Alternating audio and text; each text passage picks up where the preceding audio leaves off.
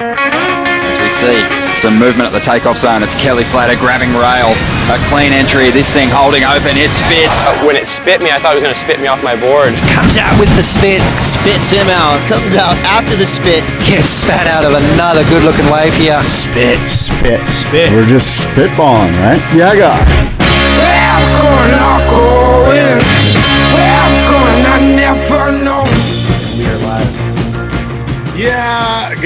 Welcome everybody. It is Spit.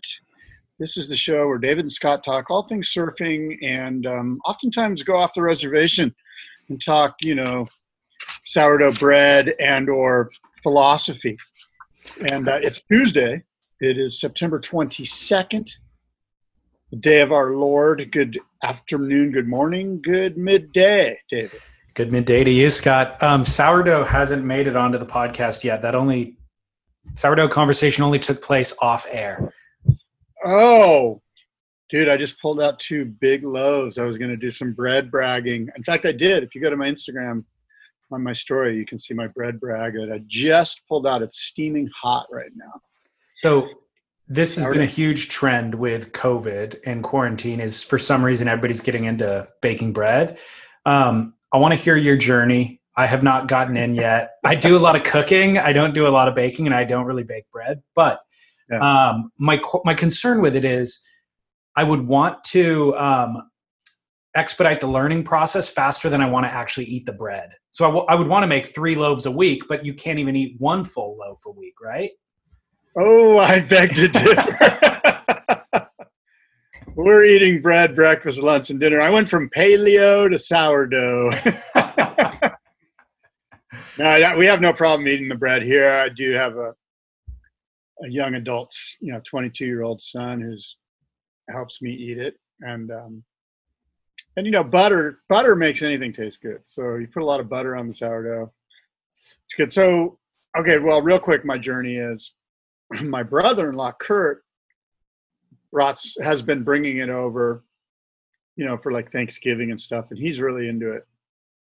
And so it kind of like just planted a little bit of a seed, and then um, another dear friend of mine started making it during COVID, and and he brought it over, and it tasted so good. It was so awesome that my wife and I were like, "Hey, make us some more bread. You know, we'll pay you. We'll pay you for the bread. Like it's such good bread. We'll pay you for the fresh baked bread. And you can only ask somebody to make you bread so many times when eventually you're like, we have to make our own bread. And so that's what got us going. And and there's plenty of um, instructional YouTube videos out there. And certainly I watched a bunch of those and um, you know Googled it and got into it. And um, and here we are. I'm probably I don't know nine or ten loaves in How easy or hard is it? super easy. If I can do it, that's Okay. that's kind of a telltale. Uh, how picky are you about your butter? My butter, um, pretty picky. What do you What do you get? We're using that um, pure Irish Gold, Kerrygold.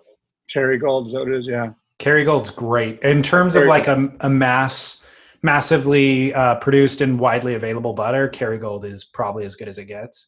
Yeah, that's what we're doing. Yeah, that's good. Yeah. Um, we so we don't bake our own bread, but there's this little mm, um, kind of gourmet market right around the corner. It's a grocery store, but it's like smaller and everything's super expensive. So we only buy specialty items there. We don't like stock up. But one thing that we do is buy a ten dollar loaf of bread. There, it's a local bakery. They don't bake it there, but it's a it's a loaf of bread. They do um, they're kind of sourdough based, but then they'll have like a Gruyere bread or a rosemary bread, rosemary and olive bread or whatever. And they're ten dollars, which seemed astronomical to me the first time. Yeah. And then we got you, we ate it. And we're like, oh, well, I can't go back to eating regular bread at this point. I think I need a ten dollar loaf in my life every week. And so that's what we're hooked on now. Well, that's cool. And and and yeah, that's you know we've made garlic and herb bread here. Um, so that's what you can do with the with the sourdough bread, right? Is just add stuff to it Totally. prior to throwing it into the oven. So it's easy to to get creative, and you can certainly make, you know, cherry bread or whatever. Well, it looks good. I'm I'm very impressed. It looks beautiful. every time you post it, which is or send it, which is uh every other day, I think. Well, the latest one is incredible. It's my best one ever of the 10 that I've done it should get better every time. because it's it's it's it it has risen much higher. So when I did the folds, like you do these folds to kind of capture air in the dough, you know, you pull and you and um, for whatever reason, this one's much got a much grander scale, and um, I'm excited about uh, cutting some up here after this show. We could tell the passion. We haven't seen this level of passion since you went bowling. Right. Um, I do make I do make pizza dough and noodles Well- and pasta. I got to admit, I was part of my knowing that you're a cook. First, I wanted to get validation from you, which you gave me, which was nice of you. And secondly, um, I wasn't sure if you were a baker or not, and I was hoping that you were going to chime in and and we would have some bonding there. But I'm going to throw this thing out to you two to consider getting into it. Um, Okay. I think you'll enjoy it. Yeah, it's I'm not opposed to it and I do bake just a little bit, but I just don't I can't imagine myself eating as much bread as I would actually want to make is the problem. Well, they make great gifts. Okay. Yes. Find somebody with an avocado tree and just trade. Or Dude, fruit. a lot of avocado toast. That's Yeah. definitely happening. Yeah. Awesome. Well, um, glad to see you're using your time. You're at home fruitfully Yeah. with your family. Yeah. Yeah. What's new, what else is new in your life? What's that board behind you? Oh, that is a board I purposely put there for you guys to look at. It, Javier made me that board. It's Oh a, yeah. It's a um, not an EPS, but a um, extruded XTR. XTR extruded, right? Yeah, because epoxy is expanded and XTR is extruded. Right. polystyrene, and it's um, it's a really killer board. It's six two. It's it's a good board for good four to five foot waves. Um, it's got a concave deck.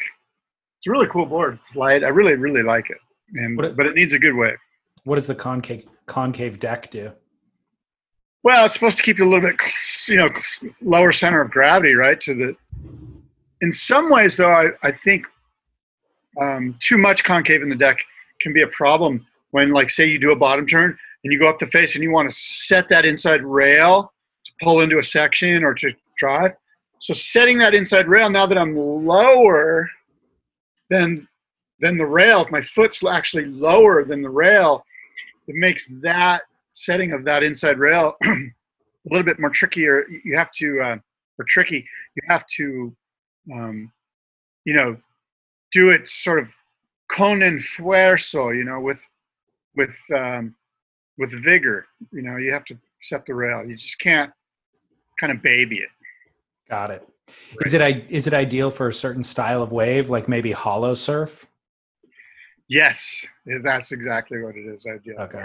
It was it was sort of built to go down to um, Sinaloa or um, Salina Cruz, those types of waves. It's a good board for like those right point sand bottom fast. waves. Yeah. I rode um, a shortboard a while back that just had a flat deck. And even that was noticeably, you had to adjust your surfing. You know, it's like I'd get up and just kind of like on a right, get up and just go into my normal flow for a bottom turn. And the first one, I just fell flat on my face because I wasn't kind of pushing down with my toes hard enough. Yeah, exactly. and I and I thought I was like, man, I cooped that. What like what's my problem? And then I realized, no, it's that flat deck. You kind of you just got to get you different momentum. You got to push it a little bit differently. yeah, there's yeah, it's it's amazing how nuanced and how um, sensitive, you know, we have to be with our with our boards. Those flat decks were super classic in the '80s. I mean, that was really what everyone rode was a, a real flat deck, and Yeah. uh, things are changing. It's that's the beauty of surfboard design. It's all cyclical. I'm looking right now. I'm on Mark Andreini's website, and I'm looking at the six eight pocket rocket, and I'm absolutely drooling. I'm like, like if I wasn't on a show with you right now, I would be ordering this board. That's kind of how lame I am, and or good I am, depending I on. thought you were also on a buying freeze. You should be selling right now. I know I am, but here. So okay, let me start off the show with this. The East Coast is bombing right now, right? They're get Hurricane Paulette just mowed through there with killer waves. Hurricane Teddy is just pumping. Certain areas are kind of blown out, but certain areas are getting tons of waves, and it's going to clean up and be good there for a couple of days here. And so I'm watching it on the Surfline cams, which is awesome, right? The Surfline cam is just incredible. And so it got me thinking about winter. and then I started thinking about my boards for winter. And it's funny, you know, like I think about accessibility of boards. In other words, like I could call some people that I know really well and order a board, but I might not get it for five months. Right. And and and that might be the case with Mark too, but I'm just looking at some boards and I'm like, okay, God, I'd love to have something like this. Who can I order it from that I can get it in three weeks? You know? And there's a lot of guys that can do that. You know, so anyway, I'm looking I'm on Andreini's site. And Mark might be able to get me a board pretty quick. I actually ran into him down in the uh, Mazatlan airport when I was bowling. He was No bowling way. as well. Yeah. He and I go to the same bowling alley apparently. and Good for Mark. yeah, it was really cool. I, I ran into Mark in that airport and I ran into Hunter Joslin, my good friend Hunter from Indo Boards, the balance board, Indo Balance Board, just Yeah. randomly, you know. But anyway, So Mark, I I don't I don't want to um burst your bubble or like dissuade you from buying boards or discussing boards because this is great for the business and these guys are all our friends so we should hype it. However, I also I consider um real world limitations and I would think that you have whatever happens this winter, you have probably 3 to 5 boards for any one day this winter that would work perfectly fine and be really well suited for that surf for every single day of winter. So I'm not sure what the Andreini is going to add to your quiver that doesn't already exist. Well, okay, so the very first year that we did the Sacred Craft, the boardroom show, the icons of foam. Um, no, it was the second year. We honored Billy Castor, right? And the board that we replicated was the Chris O'Rourke model, which was a single wing pintail, single fin. Chris O'Rourke's signature model that Bill made, and it was a it's a killer board. It was six ten. Bird let me borrow the board so that the guys could replicate it. And Bird, of course, was cool enough to let me ride the original. He's like, "Yeah, just wax it up and go ride it." So I rode it, really liked it. And then I took the winning board, and I liked the winning board so much. Ricky Carroll made the winning board, and it was just it's an exact replica. And I rode that winning board for a couple of maybe three winter seasons, a 610 single fin.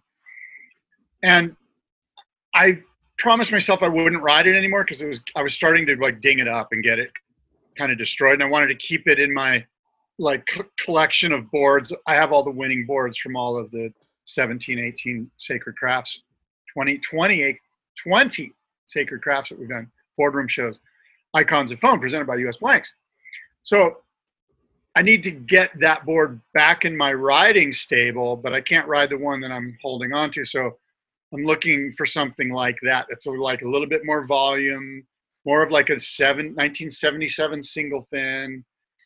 Just got kind of the wide point pushed a couple inches forward, all of that stuff. Oh, do you want me to show off the bread? Is this the big one? You got a piece of toast coming your way right now? Look, the whole loaf. Oh beautiful my Katrina. Gosh, The whole loaf.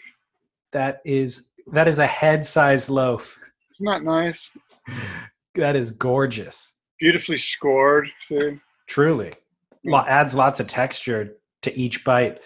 You guys really got it down. I would pay more than 10 bucks for that. yeah, it's pretty cool. It smells wonderful.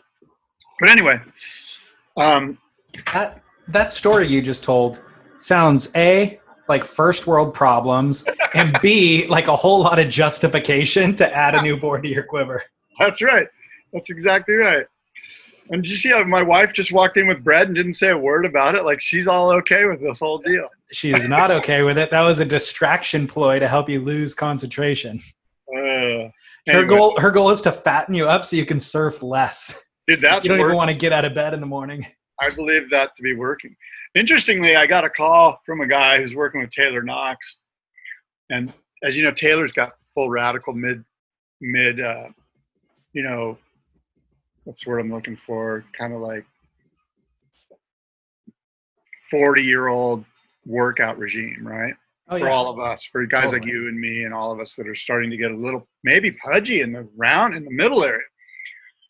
So I'm interested to see what they send me regarding uh, Taylor's online workout program because I've always looked at his stuff and gone, and I know you've interviewed him, and I, I'm hoping to interview him soon. But I mean, the thing about the, the reason I would buy into Taylor's thing is because I've seen him in the water. I surf with him a lot. He's here in the winter a lot, surfing at Swami's, and all of his stuff is seems real surf centric Yeah. like all the stretching and everything and he's kind of inspiring you know like he's that mid 40s guy that surfs like he's 35 not 45 Yeah.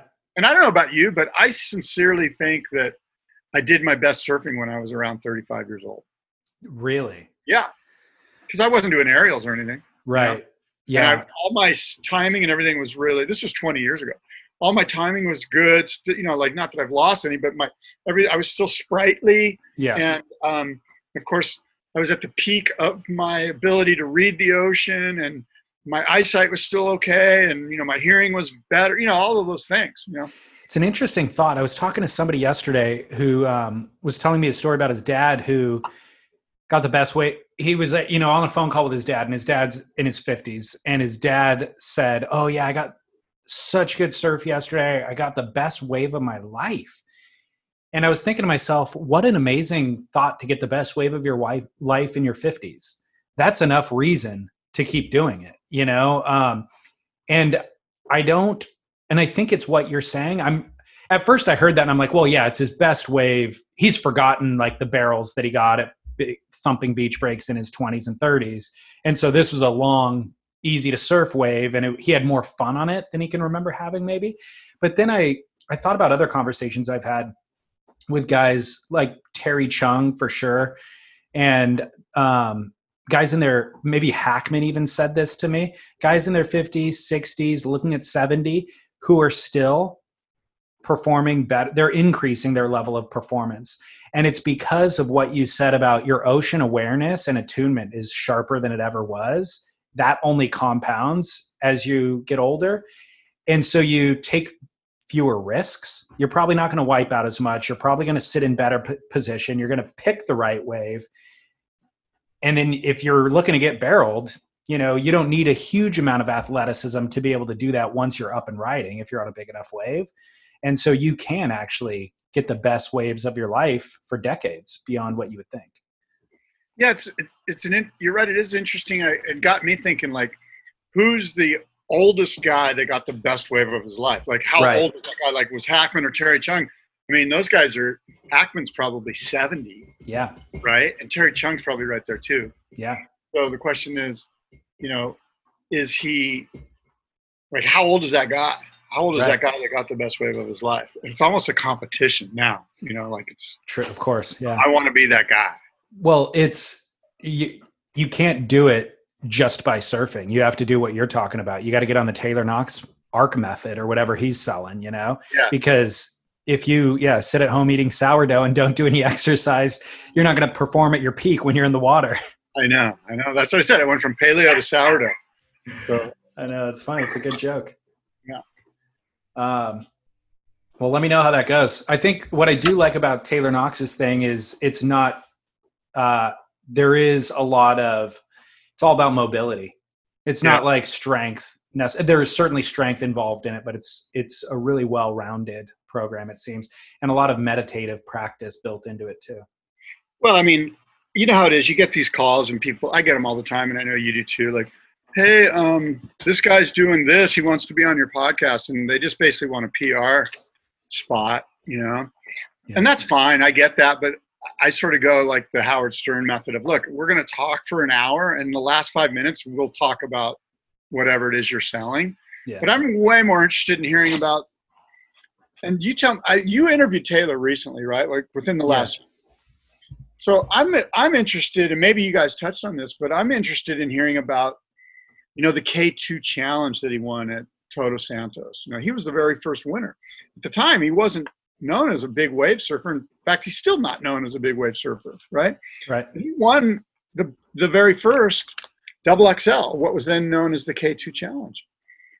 And um, you know, there's there's a ton of great stories that I'd like to sort of um, seed for him to start um, you know, the, to then take and, and run with and talk to me about and, and tell the listeners about. I'm sure he did that with you. No, we didn't. I mean, we didn't talk about specific surf stories from the past like that at all. We talked more about, you know, worldview and perspective and his mindset and why he was the bonehead surfer and how he's able to overcome that and um, more kind of those things. Wow, that's kind of interesting. Philo- philosophy. Mm. Um, well, I don't know if we just jump right in here, what you have to discuss today, but do you want to discuss Surf 100, the stab event? Well, I tried, I was going to text you this morning. I've tried all morning long to watch that, to figure out a way that I was going to get to see something of it, some boiled down version. Is there something out there? If there is, I couldn't find it. Uh, I don't know if there's a boiled down version, but I had the same ambition this morning because I knew that it was a good event and I wanted to watch it, and I just um, hadn't had a hundred minutes to invest in it in the last since they aired it. So this morning, I actually watched the full thing in its entirety. Logged on, gave them fifteen dollars, and watched it from beginning to end as I was doing some stuff around the house. Yeah, um, it's freaking so sick. Yeah, it's so good. Yeah, it's totally worth the money, isn't it? Well, I don't know. It's hard to justify. I was thinking about what else do I spend fifteen dollars on? Obviously, loaves of bread. A movie. Um, not not really though. You know, it's like I spend fifteen dollars on Netflix and I watch one hundred movies. Yeah. Right. So if I'm going to rent a movie, I do. I think I pay like three ninety nine or something now from Apple or Amazon Prime. I guess Yeah. unless it's a new release, but I don't really watch the new releases for that reason. Yeah. Um, so yeah, what in terms of entertainment do you pay fifteen dollars for one pop? If you're going to a movie theater, you would pay the fifteen bucks. But I thought that that price is steep. I think Stab is doing it based on what their needs are. Obviously, that's what you should do when you're running a business. But if you and I, as a consumer, just kind of weighed it against what other um, entertainment we pay for, it's not justifiable, except for the fact that we don't. There's no comparable in the surf world. Like there isn't any other long form surf content that is asking us to charge anything or that is offering like a live experience. Yeah, but at 15 bucks, you no longer get to be part of the judging panel. Like they should almost discount it a little bit. Oh, you, You still get to judge? Well, now that I now that I watched it after the fact, I paid the video on demand version. Yeah. If you paid the 15 bucks and watched it live, then you would judge. No, but I mean now you're paying the same Right. price. So they should trim it down to like 9.99 or whatever, just because you don't get the full interactive, you know. Right. And the other thing about the 15 bucks is you and I, well, I can't speak for you, but like I will easily pay $15 for an an experiential Mhm. entertainment thing. Like let's say um, it's 15 bucks to um, go see like I don't know, go you know, just do something where I'm doing it rather than me watching it, you know, like so if if it's 15 bucks to go to the county fair or 15 bucks for me to go have an experience here or 15 bucks to go golfing or 15 whatever it is but I'm involved in the I'm engaged physically in it 15 bucks is no big deal but 15 bucks to pay and then to just sit and absorb does seem like a little bit much like because there's so much out there for us Right. that's much less cheap you know much uh, less expensive But I think again, to Stab's point, they have a business to run. Yes. And they're choosing to do this as a pay-per-view option not have sponsorships plastered all over it. So i was fine with it. Um, look 15 bucks ultimately isn't a stop point. You know Right. the difference between 10 and 15 isn't a stop point. So i paid it. I'm happy with the uh, what i got out of it. It was highly entertaining. Yeah. um, and there was a lot of successes in this and i'm going to try to enumerate them for you. Yes. And then I'll give you some highlights as well. But among the successes, four surfers is the right amount of surfers.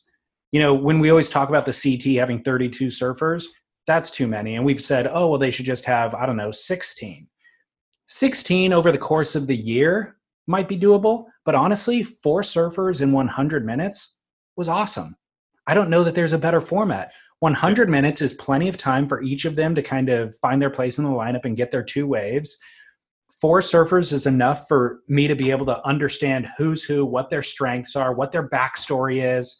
And I'm invested in each of them for different reasons. I'm rooting for each of them for different reasons. So I think that all of that was um, a big improvement upon what we're used to, anyways.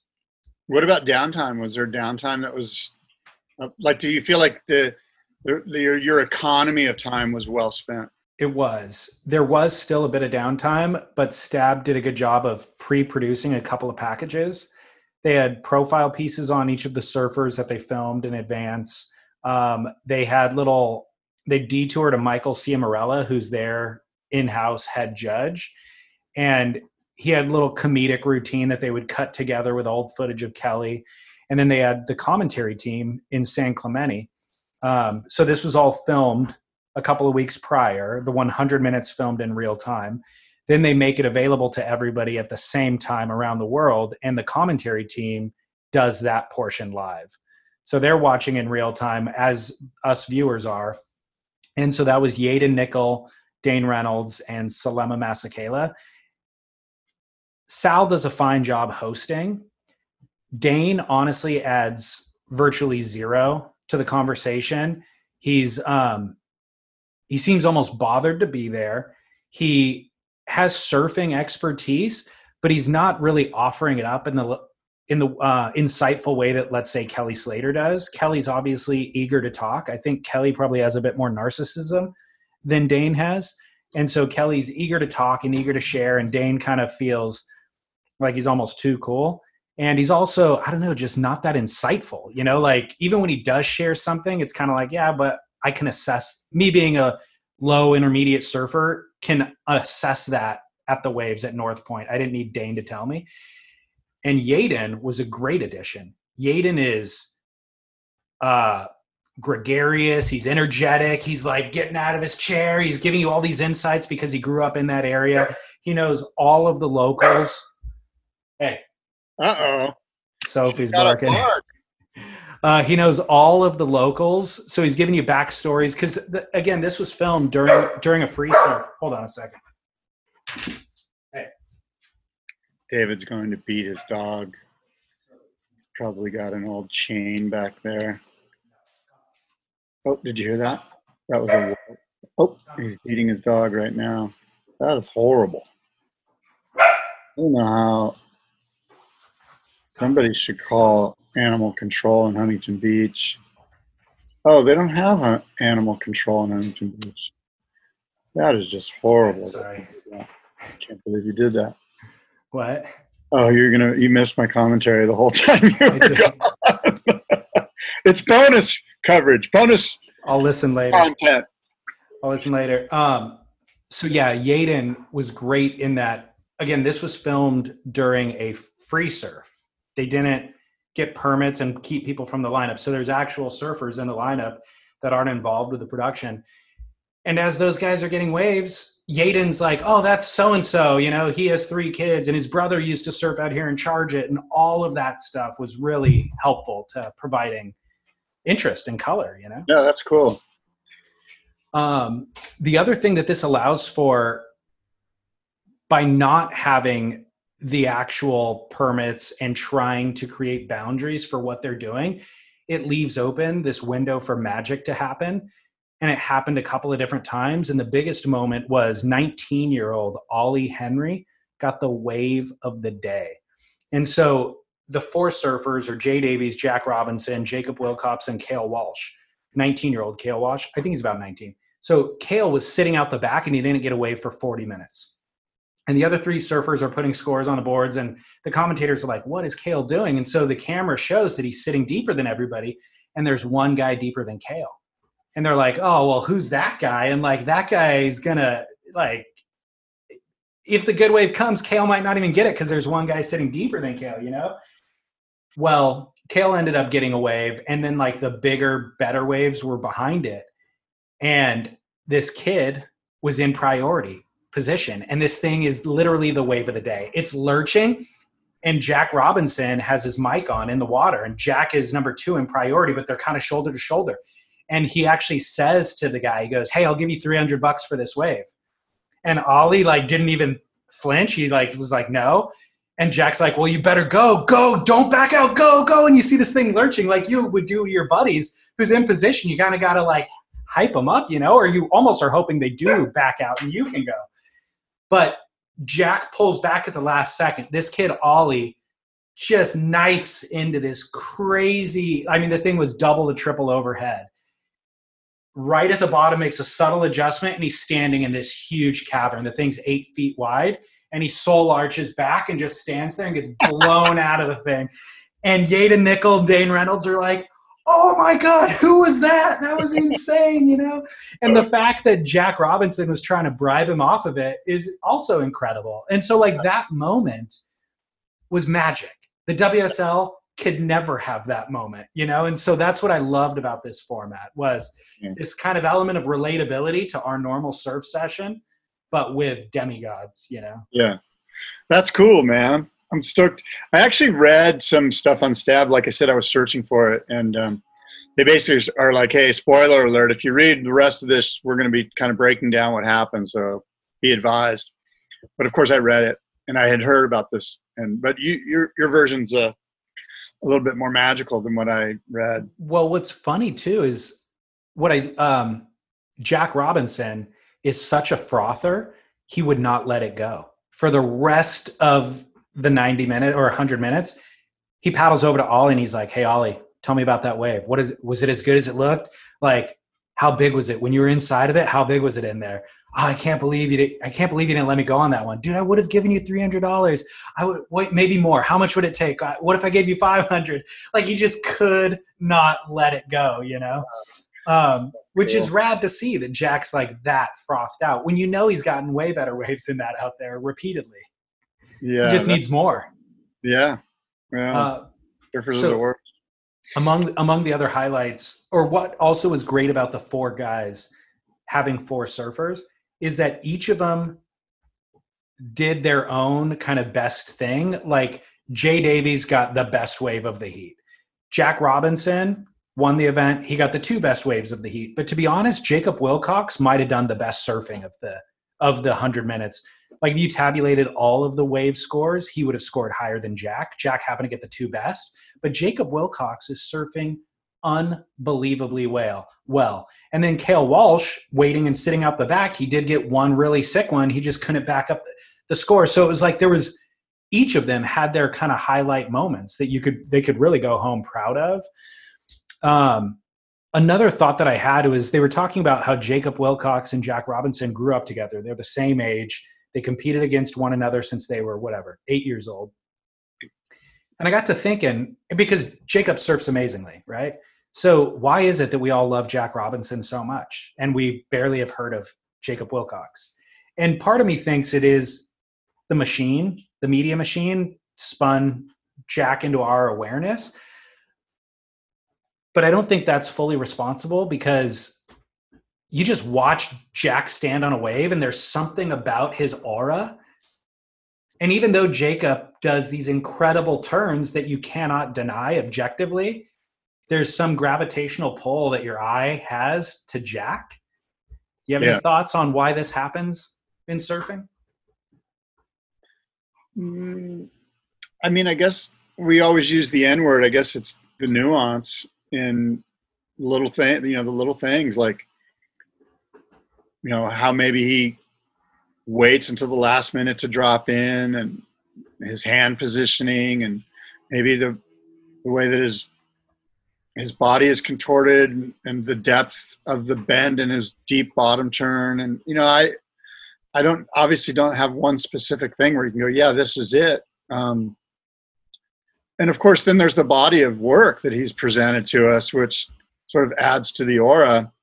You know, whether it's through Billabong as a kid, kind of pumping him up, or um, whoever his sponsor was. I think it was Billabong. He had Quiksilver when he was real young, and then Billabong for most of it. you know what he's done at in Hawaii at a young age. Um, you know that he's some of it could be that he has this sort of classic Australian ocker father who's just like you know helping to you know cement sort of a foundation for him as a young charger all of that stuff plays into it i guess. Um, and some people are just a little quieter you know maybe jacob's just a little bit demure and maybe just not as like doesn't necessarily want to be not that jack does because jack comes off as very humble in my opinion I can see you're searching for the answer, but I don't think we've landed on it. And I, I can't pinpoint it either, but there are certain figures in surf that have it. And certainly John John Florence is one of those. Tom Curren would be one of those. Dave Rastovich, I would put in that category. Um, where it's like, yeah, there's Those other, style, those are all kind of style masters so i think i guess that's a big part of it right could be. Because there's Rob- plenty. rob has that Yeah. There's plenty like if Gabriel Medina is the most the biggest kind of um adversary well no adversary for John John Florence. They both have two world titles. They're both kind of at their prime at the same time. They both get barreled really well. They both get, you know, do crazy airs. Why are we more kind of drawn towards John? You and not only you and I, I feel like I can speak for most of the surf world where we're kind of drawn to John John's aura, for lack of a better word. Well, I mean, look, I'm. I think a lot of it for me has to do with. So what you're basically saying is that they're equal. Why are we drawn towards one, not the other? Right. And for me, the reason that I'm drawn to John John is has to do with his humility Okay. and his. He's got sort of a sincere humbleness about him. He's also North American. Um, you know, I mean, I'm going to wave the American flag just as hard as they're going to wave the Brazilian flag, you know? That's Well- part of it. But that's not all, that's definitely not a big chunk of it for my draw to John John. You know, plus we've seen John John since I've literally saw John John in the Surfer Magazine offices when he was like five years old. Right. And his brothers just like little rugrats. It was crazy. Yeah. So we've seen John John, you know, in the North American media and in the global media, and um, I mean, I'm sure that weighs into it. Humility is an interesting one because that is a common denominator with all those guys I just named. Yeah, The thing They- is, they- they're right sized. They know where they are. and They're right sized in the world. You know what I mean? They're not. They're neither the you know superheroes of their fantasies, nor are they the um, the lepers of their fears. yeah, um, it's the other problem with humility is there's plenty of other surfers that are um, humble that Well, humble don't have are two different don't okay well there's other surfers that express humility that don't have the aura factor so you can't just say that humility will give you that allure. You know whatever wade wade carmichael seems to be pretty humble but he certainly doesn't have that aura. Um, but it seems to be a factor for sure because tom curren rasta all those guys definitely share that jack robinson certainly shares that so Yeah, and maybe the fact that we can't put our thumb on it is part of it. You know. Yeah, I guess so. And but it made me feel a little bit sad for Jacob Willcox. I was like, dude, this kid, how come he's surfing just as hard, charging like all getting just as many results, and then everybody still wants Jack's autograph. Don't feel sad. There's Okay. a lot better people to feel sad for. Uh, one person I didn't feel sad for, but is worth mentioning, is Jay Davies, who is currently working as a uh, on a tugboat. That's his that's his new job. So he had a two year he had two years left on his deal with RVCA, and when COVID hit, they cut him, and so he found himself needing income, and so he's working on a tugboat. And they actually go and um, Stab went in their backstory piece and interviewed him, and like showed him doing his job, pulling big boats in to port, and I started by saying I don't feel sad for him, and I don't. I it was that. yeah, I do too. It kind of endeared me to him. And if if the result means that I don't get to see Jay Davies surf as much, that part bums me out because I love him as a surfer. But I was like, you know, everybody has to work, dude. And like living the life of a pro surfer, you're lucky that you ever got paid for a day. No matter who you are, no matter how talented you are, you're lucky if you ever got paid for one day to surf. And so I don't feel bad that you don't anymore. You know.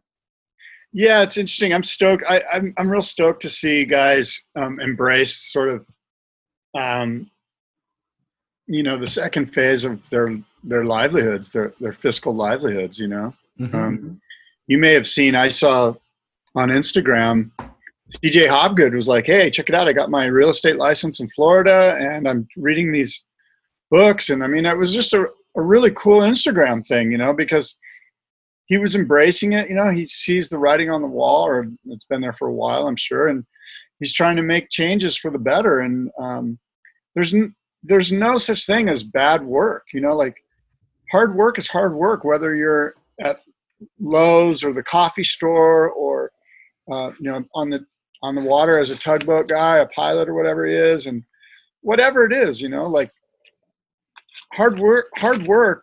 Um, should be um, i mean it's it's rewarding obviously personally but it should be something that uh, and it is something that, that we all sort of hold as a really high ideal Yeah, I agree, and I um, I keep in contact a little bit with CJ and his wife is in real estate. That's a great thing for them to be able to do together.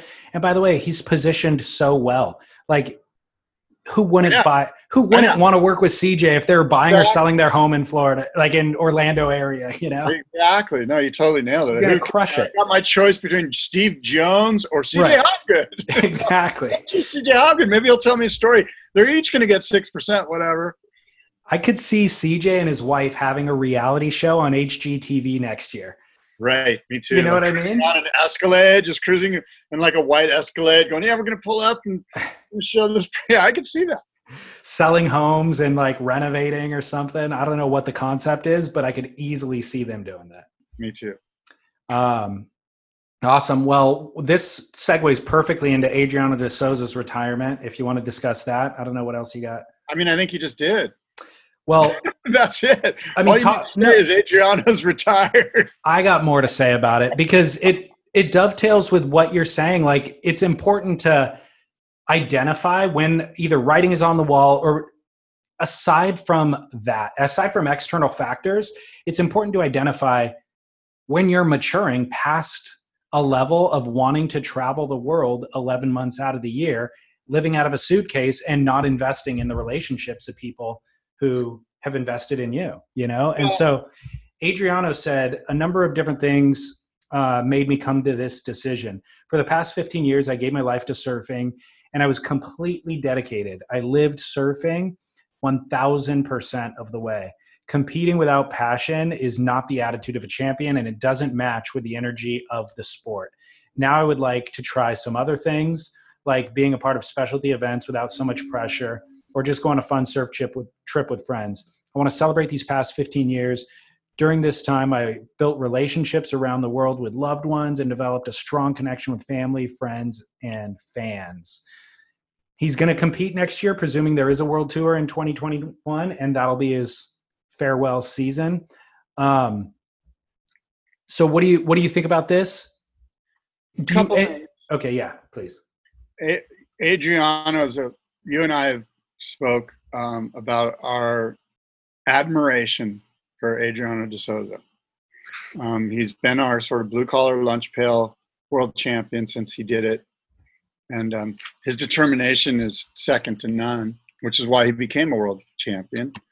I was going to say it, it's a bummer if the COVID situation has forced this to occur, but since he's competing already, he's committed to 2021 then that's certainly not the case. Because I, I would say that if anybody had to quit their dream because of the COVID thing, that's a bummer to me. Mhm. You know, like let's say somebody loses sponsorship and it's all kind of unraveling, and it's like, oh, you know, that that to me would have been a bummer. You know, I, I wouldn't. I want to see him go out on his own terms, and it sounds like he is. So I'm stoked for him. And um, I don't know if I really want to see him in like on on the other hand, if you're just mailing in 2021 because you get to do like a Brazilian, you know, world, you know, like what do they call those Victory lap. victory lap? Thank you. Then I'm kind of like, ah, you know what? Let's let his spot be taken by somebody who's hungry and young and ready to charge it the way he was 15 years ago. Um, But that's neither. That's not you know. It's do none of you my think?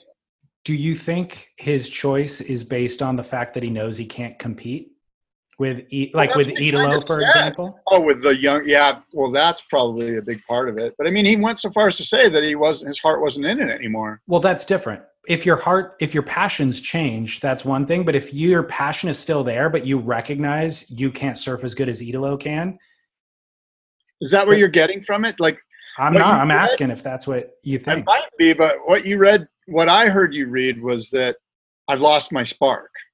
Yeah, but I don't. That is what he said. But if he felt like he couldn't compete with Italo, I don't know that he would say that. I But would. I'm wondering if I'm wondering if that's kind of behind it. Where look, Kelly Slater still uh, dilutes himself to believe that he Dude, could. come on. No. Slater can do this. No, he can't. Slater's got the air game. Dude, Slater. All if the waves right, are if the waves are barreling in eight feet, Slater can beat everybody in the world.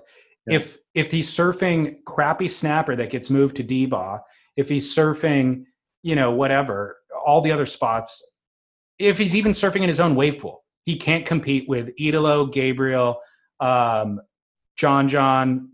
Should I go on? You know, Well, no, but I mean, this. to me, Felipe. I mean, I hate to sound like a homer for Kelly, but to me, this sounds like. I mean, my my response to you is, well, then why aren't all the contests in six to eight foot barreling beach breaks or North Point? Like the North Point should be. event. Yeah, like what happened to the Purple Blob Tour? You know, like if we're having three foot D-Bah events, we're all tuning out. Like it's over, Johnny. Like that's not exciting anymore. No, I There's agree. just too much killer content out there. and I'm not going to watch three foot D-Bah with Ethan Ewing going up against whoever and an onshore wind picking up. So 100% agree. And if that was the world tour scenario, Adriano couldn't compete there either, like with the top well- five to 10. Adriano charges. I think if it was like if if there was a tour that was eight foot Fran- French beach breaks, Adriano has a chance. Not at the top five, and maybe not even at the top 10. All right. Like maybe- I'm wondering, I'm wondering how much of his decision. So my thought with this is Adriano's biggest contribution to our sport is teaching us that work ethic pays off and that milking a wave to the inside doing a foam climb you know 99 times out of 100 isn't going to really push change the winner of the heat but one time out of 100 it does. And that score ends up me- making a difference or putting you into a different seating in the next event. And that one little thing happening in that event too then pushes you to the next and maybe this year you didn't win a world championship but you went from 22nd to 18th and then one little thing falls into place next year by working that hard and you move up to 11th and in 2015 those things all coalesced and he won his world championship. And so i think that level of dogged determination and work ethic is what his contribution was. And a lot of his predecessors i guess are building off of that and having a lot of success.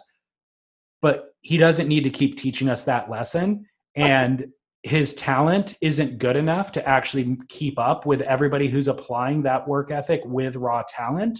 And so do you want to do the next five years on tour when i think he got married a year or two ago? So your wife probably has some you know um, requests and and it's like do you want to spend the next five ter- five years bumming your wife out bumming yourself out because you're not competing at the level that you want to and burning out and i think he's smart enough to recognize that he doesn't want to do those things I think you nailed it. You you you've thought this out, and it makes sense what you said. And I would also add to what you're saying is that Italo has that work ethic. Italo has got Adriano's drive, so you know it's that's that's going to be hard to beat. And Italo's probably eight years younger so he's got you know he's just he's he's positioned better in his life right now to spend all of that time so what do you think he'll do next Adriano? yeah sell real estate, bake bread. I don't know.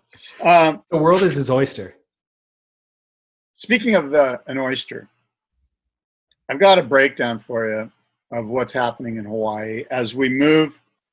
We're just, you know, literally a month away, maybe, from the Hawaiian season. The Hawaiian winter surfing season, the Hawaiian Pro at Haleiwa, the first event of the Vans Triple Crown, it's tentatively set, according to the WSL website, it's tentatively set. I think it kicks off November 12th.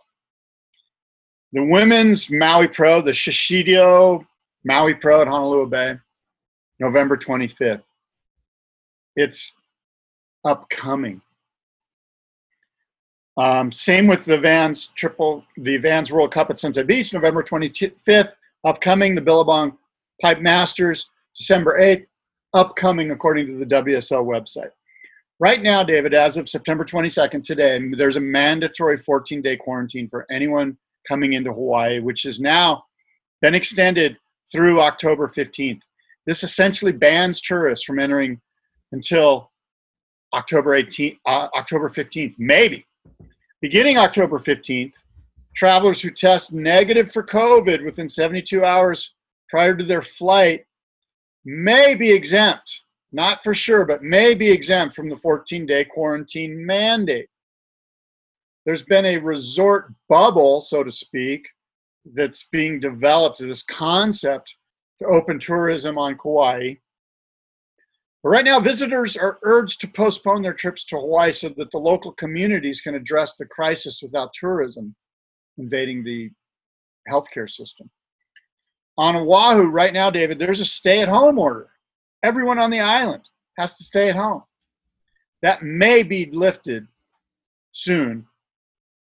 Uh, if you wanted to leave for Oahu today, you'd have to fill out a form explaining why and where you will be quarantining. While you're there each and every day, you would need to check in with a travel app that they've created. You would need to leave this location where you're quarantined uh, on the on the travel app. And if you do get caught not quarantining, it's punishable by imprisonment or a fine. After your 14 days, you've cleared the quarantine. You can now move about, but you're not allowed to because there's a stay at home order.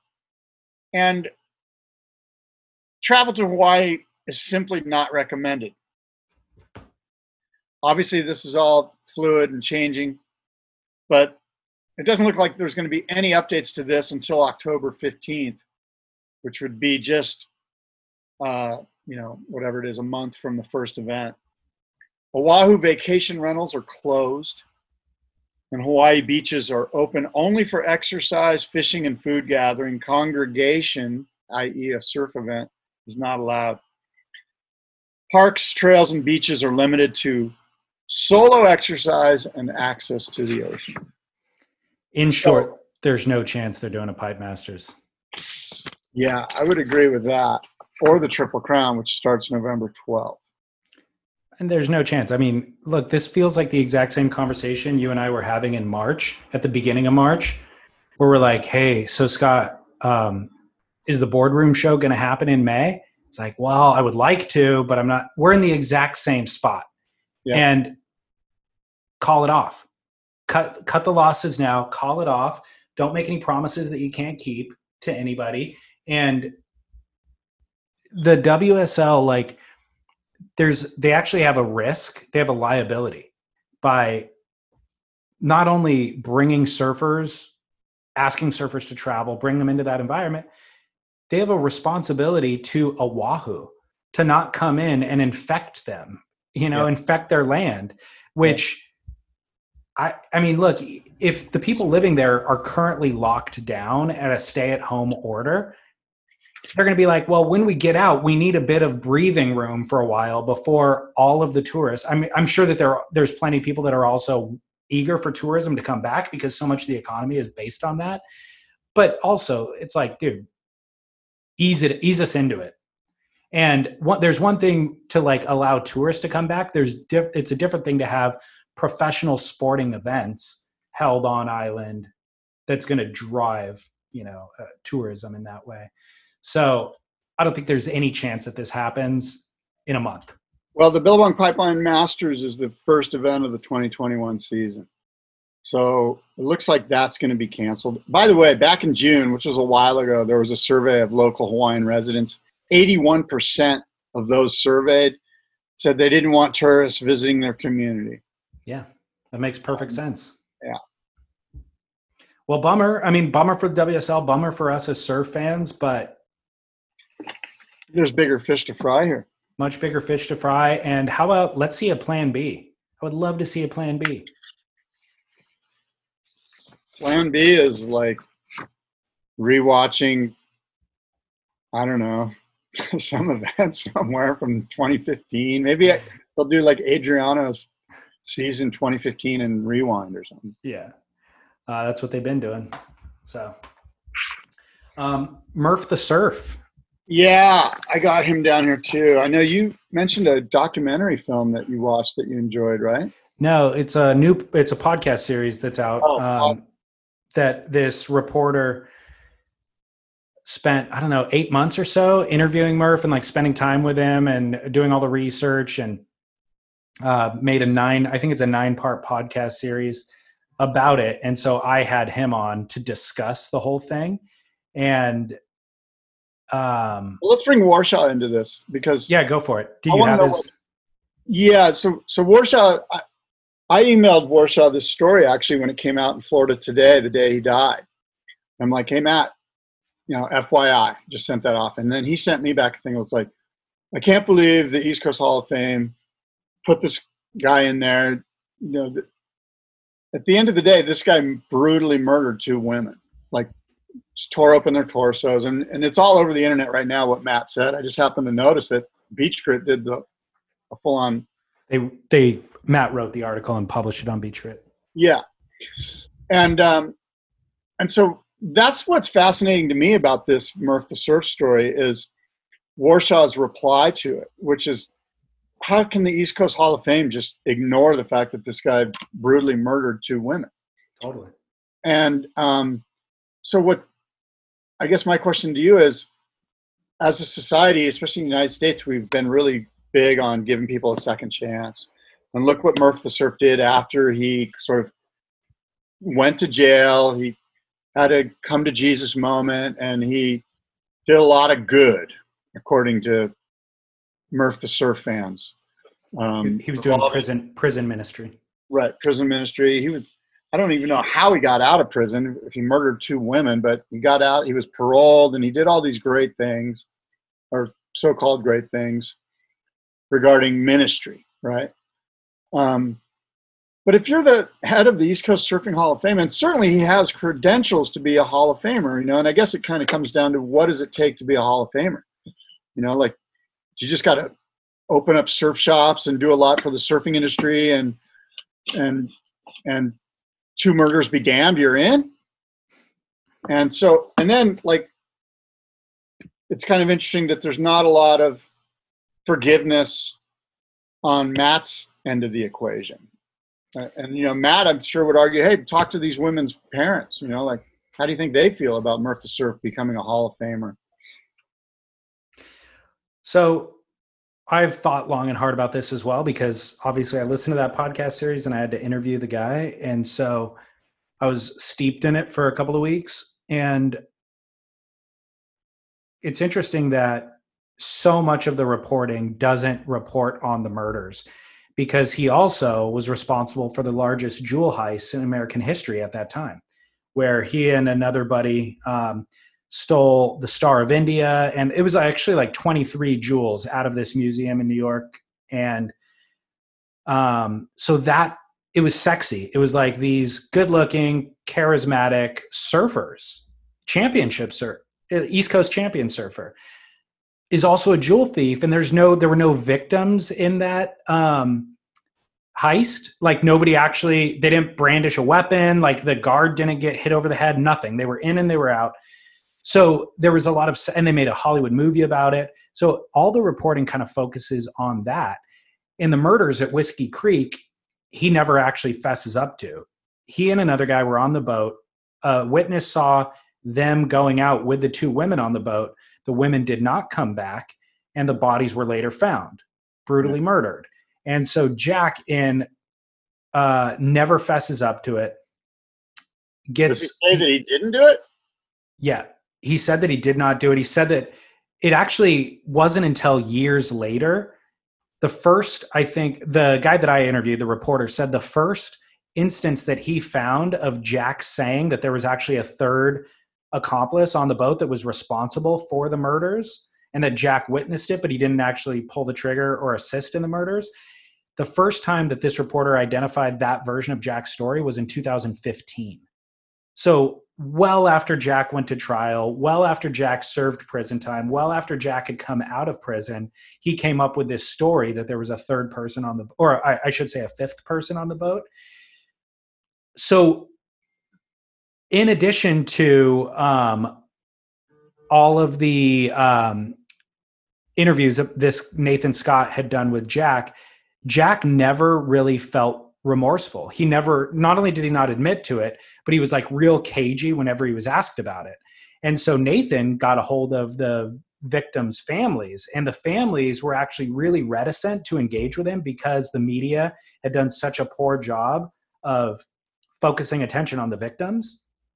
Even at the time with the murders, they were still talking more about the heist that took place years ago. So, but the whole point of Nathan Scott's uh, podcast series was to shine light on the victims and to kind of hold Jack accountable for his role in the murders, whether or not he actually pulled the trigger. Just hold some, express yeah. some level of yeah. sorrow or sadness or something. I mean, you didn't come back from the boat, tie the boat up to the dock, and go call the cops. Exactly. Exactly. And so the fact that Jack never really fessed up to any of that or took any responsibility for it makes him a lot less redeemable in my mind. So I've struggled with this exact thing of like, is Warshaw, why doesn't Warshaw have more sympathy for this guy or more forgiveness and grace for a guy who clearly turned his life around? I don't know that Jack Murphy necessarily did any of that stuff in earnestness. Like he was such a showman that you kind of wonder is yeah. his prison ministry a way for him uh, to cover up the bad deeds, or is he sincerely, you know? Well, I mean, I don't I, know. That, I, I just think at the core, a core value of Jesus Christ is honesty. You know, and so if you're going to wave exactly. the Jesus Christ flag, then you better be honest, one way or the other.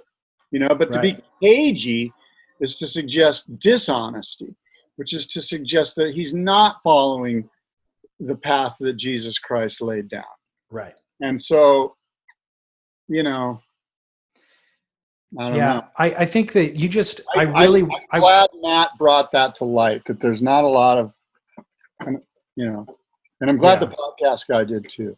I really just wanted there to be a moment of um, apology and accepting his role and yeah. feeling sorrow for it. And there yeah. was none of that at any moment through it. And so it made me a lot less sympathetic to his uh, own kind of situation and also made me feel like he was more of a snake oil salesman than an earnest prison minister, you know?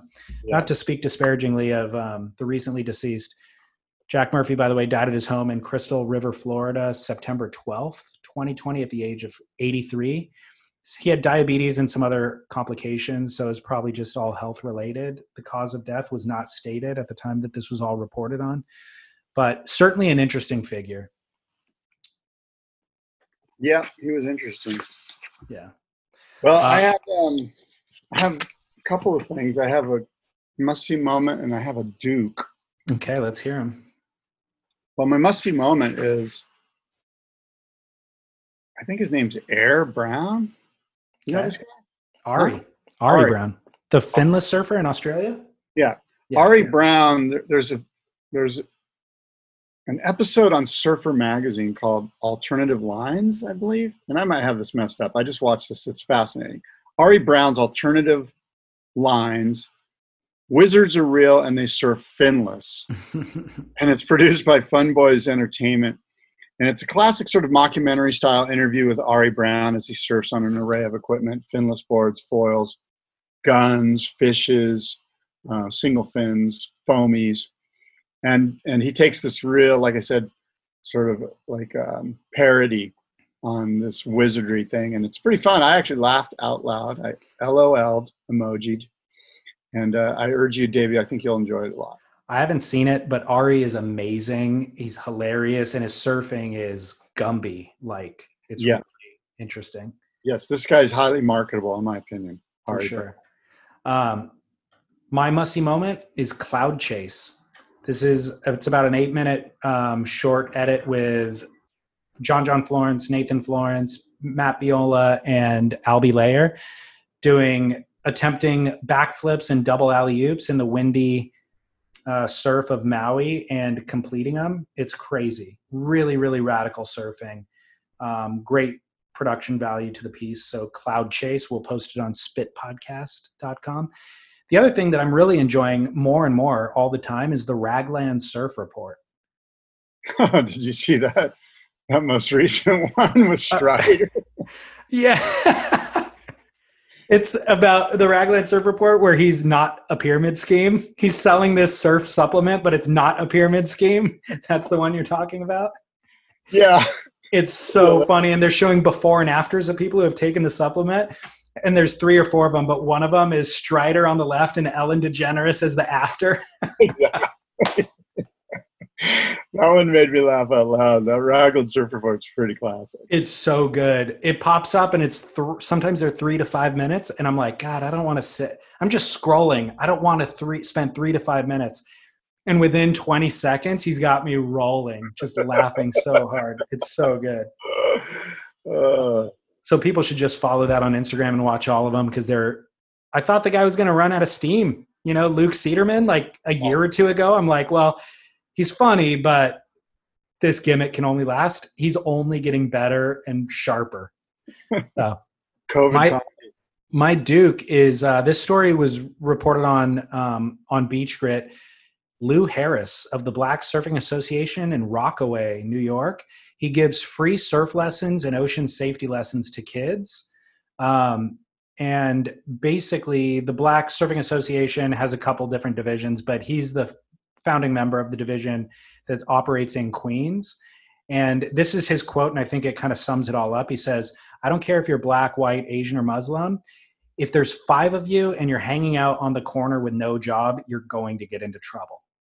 And so he offers this based out of Queens. Um, again, free surf lessons, ocean safety. Actually, does free skate lessons as well, and uh, takes kids surfing in Rockaway. So it seems like a really good program that he's running. And by all accounts of everybody in the community, think he's amazing. So shout out to Lou Harris. Cool. That's very cool. So my Duke, actually two guys. Doug Falter is one of them. Doug is a surfer who lost his surfboard at Waimea Bay in February of 2018 in huge waves and was amazed to discover that it had been found in the Philippines recently, 5,200 What? miles away. His lost surfboard in a big swell at Waimea. Out to sea. I was really upset as I managed to catch the biggest waves of my life on this board, he wrote. That's why this board means so much to me. Doug Falter had hoped that a local fisherman might find the board or that it might wash up in Kauai, which he heard was a possible landing spot for lost boards, but he never thought it would turn up in the Philippines, 5,200 miles away. Um, the new owner had purchased the board from a Filipino fisherman to learn how to surf, and then he contacted our friend David, Hawaii based board shaper Lyle Carlson on Facebook. Uh, said Doug Falter, the board's owner, as bummed as I was when I lost it, now I'm happy to know my board fell into the hands of someone wanting to learn the sport in the Philippines. So the new board's owner is also my Duke, Giovanni Bronzuela. He's a primary school teacher in the Philippines, and he bought the board for forty dollars from a local fisherman. And um, six, this was six months after the board got away from Doug at Waimea. The board has since turned a pale um, yellow color, of course, due to the sun damage. But the name Lyle Carlson was still visible, so Giovanna contacted Lyle Carlson, who alerted Doug Falter of the miraculous find. Um, it turned out to be a surfboard from Hawaii, and I couldn't believe it myself, said Giovanna Bronzuela. It's been my dream to learn to surf and ride the big waves here in the Philippines. For now, I can use his surfboard. I told him I will take good care of it. So Falter and Giovanna have been in contact via Facebook, And of course, Falter wants to go over there, but because of the COVID thing, they're kind of on a wait and see thing. But eventually, um, Doug has been sending um, some learning, um, you know, books and some um, necessities for Giovanna to, to use in his primary teaching capacity, primary uh, school teacher. And um, eventually, he's going to go over there with a board that might be better for Giovanna to learn on. And they'll, I'm imagining, going to swap boards, and Doug will get his original board back. Crazy. Yeah, those are my. What a crazy story. Yeah. What are the odds? Yeah. Uh, where did that? Did Lyle post that in his Instagram? Where no, did you I that? found it on CNN. Believe it or not. That's insane. Yeah. Wow, that shows how terrible of reporters we have in surfing, journalists in surfing. If CNN beats us all to the story, Oh yeah. I don't yeah. think Lyle would post that. Um, that's crazy. I mean, I'm, I'm baffled by that. Uh, my kook, I have two kooks, uh, Squire Winter and Sarah Foote. Squire Winter was arrested for stalking Stephanie Gilmore, and Sarah Foote actually just got bailed out um, for an earlier arrest where she was stalking Mick Fanning. What's up with these stalkers, dude? Don't stalk our surf stars. Here's the great thing about being a surf celebrity is it's not like being a celebrity at all. You can you can still roam the world with complete anonymity. It's just you make a little bit more money than you would if you weren't a pro surfer, and uh, you get to surf for a living. You don't have to work a real job.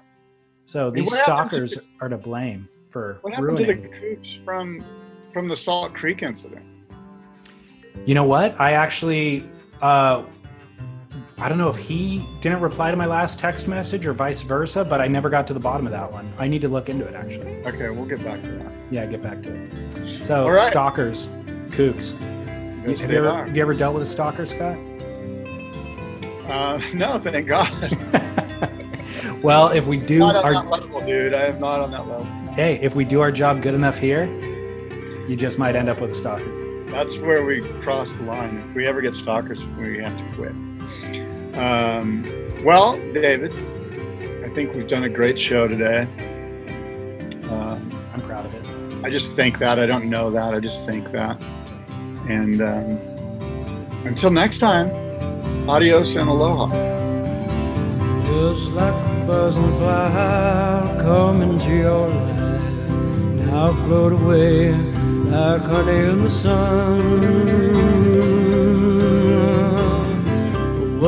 Right or wrong? I couldn't sing that song anyway. Oh, but darling, now I remember how the sun shone down and how it warmed your pretty smile when all the love was there. You're the one I talk about, you're the one I think about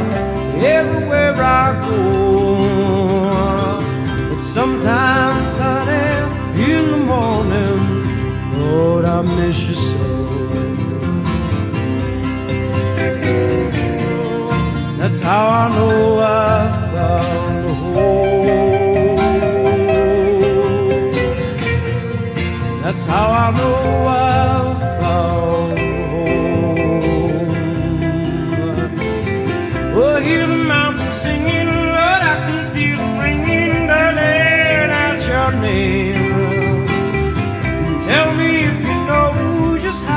river flows down to the sea. How I want to go.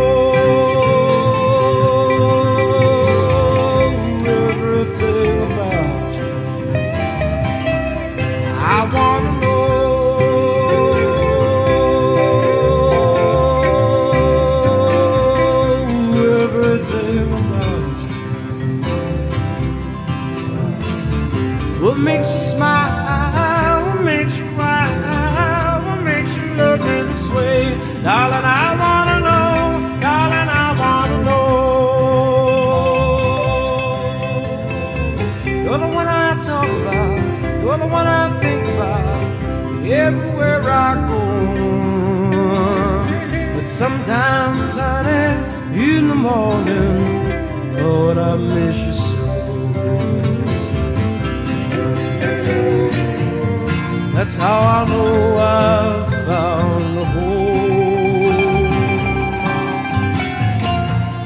That's how I know.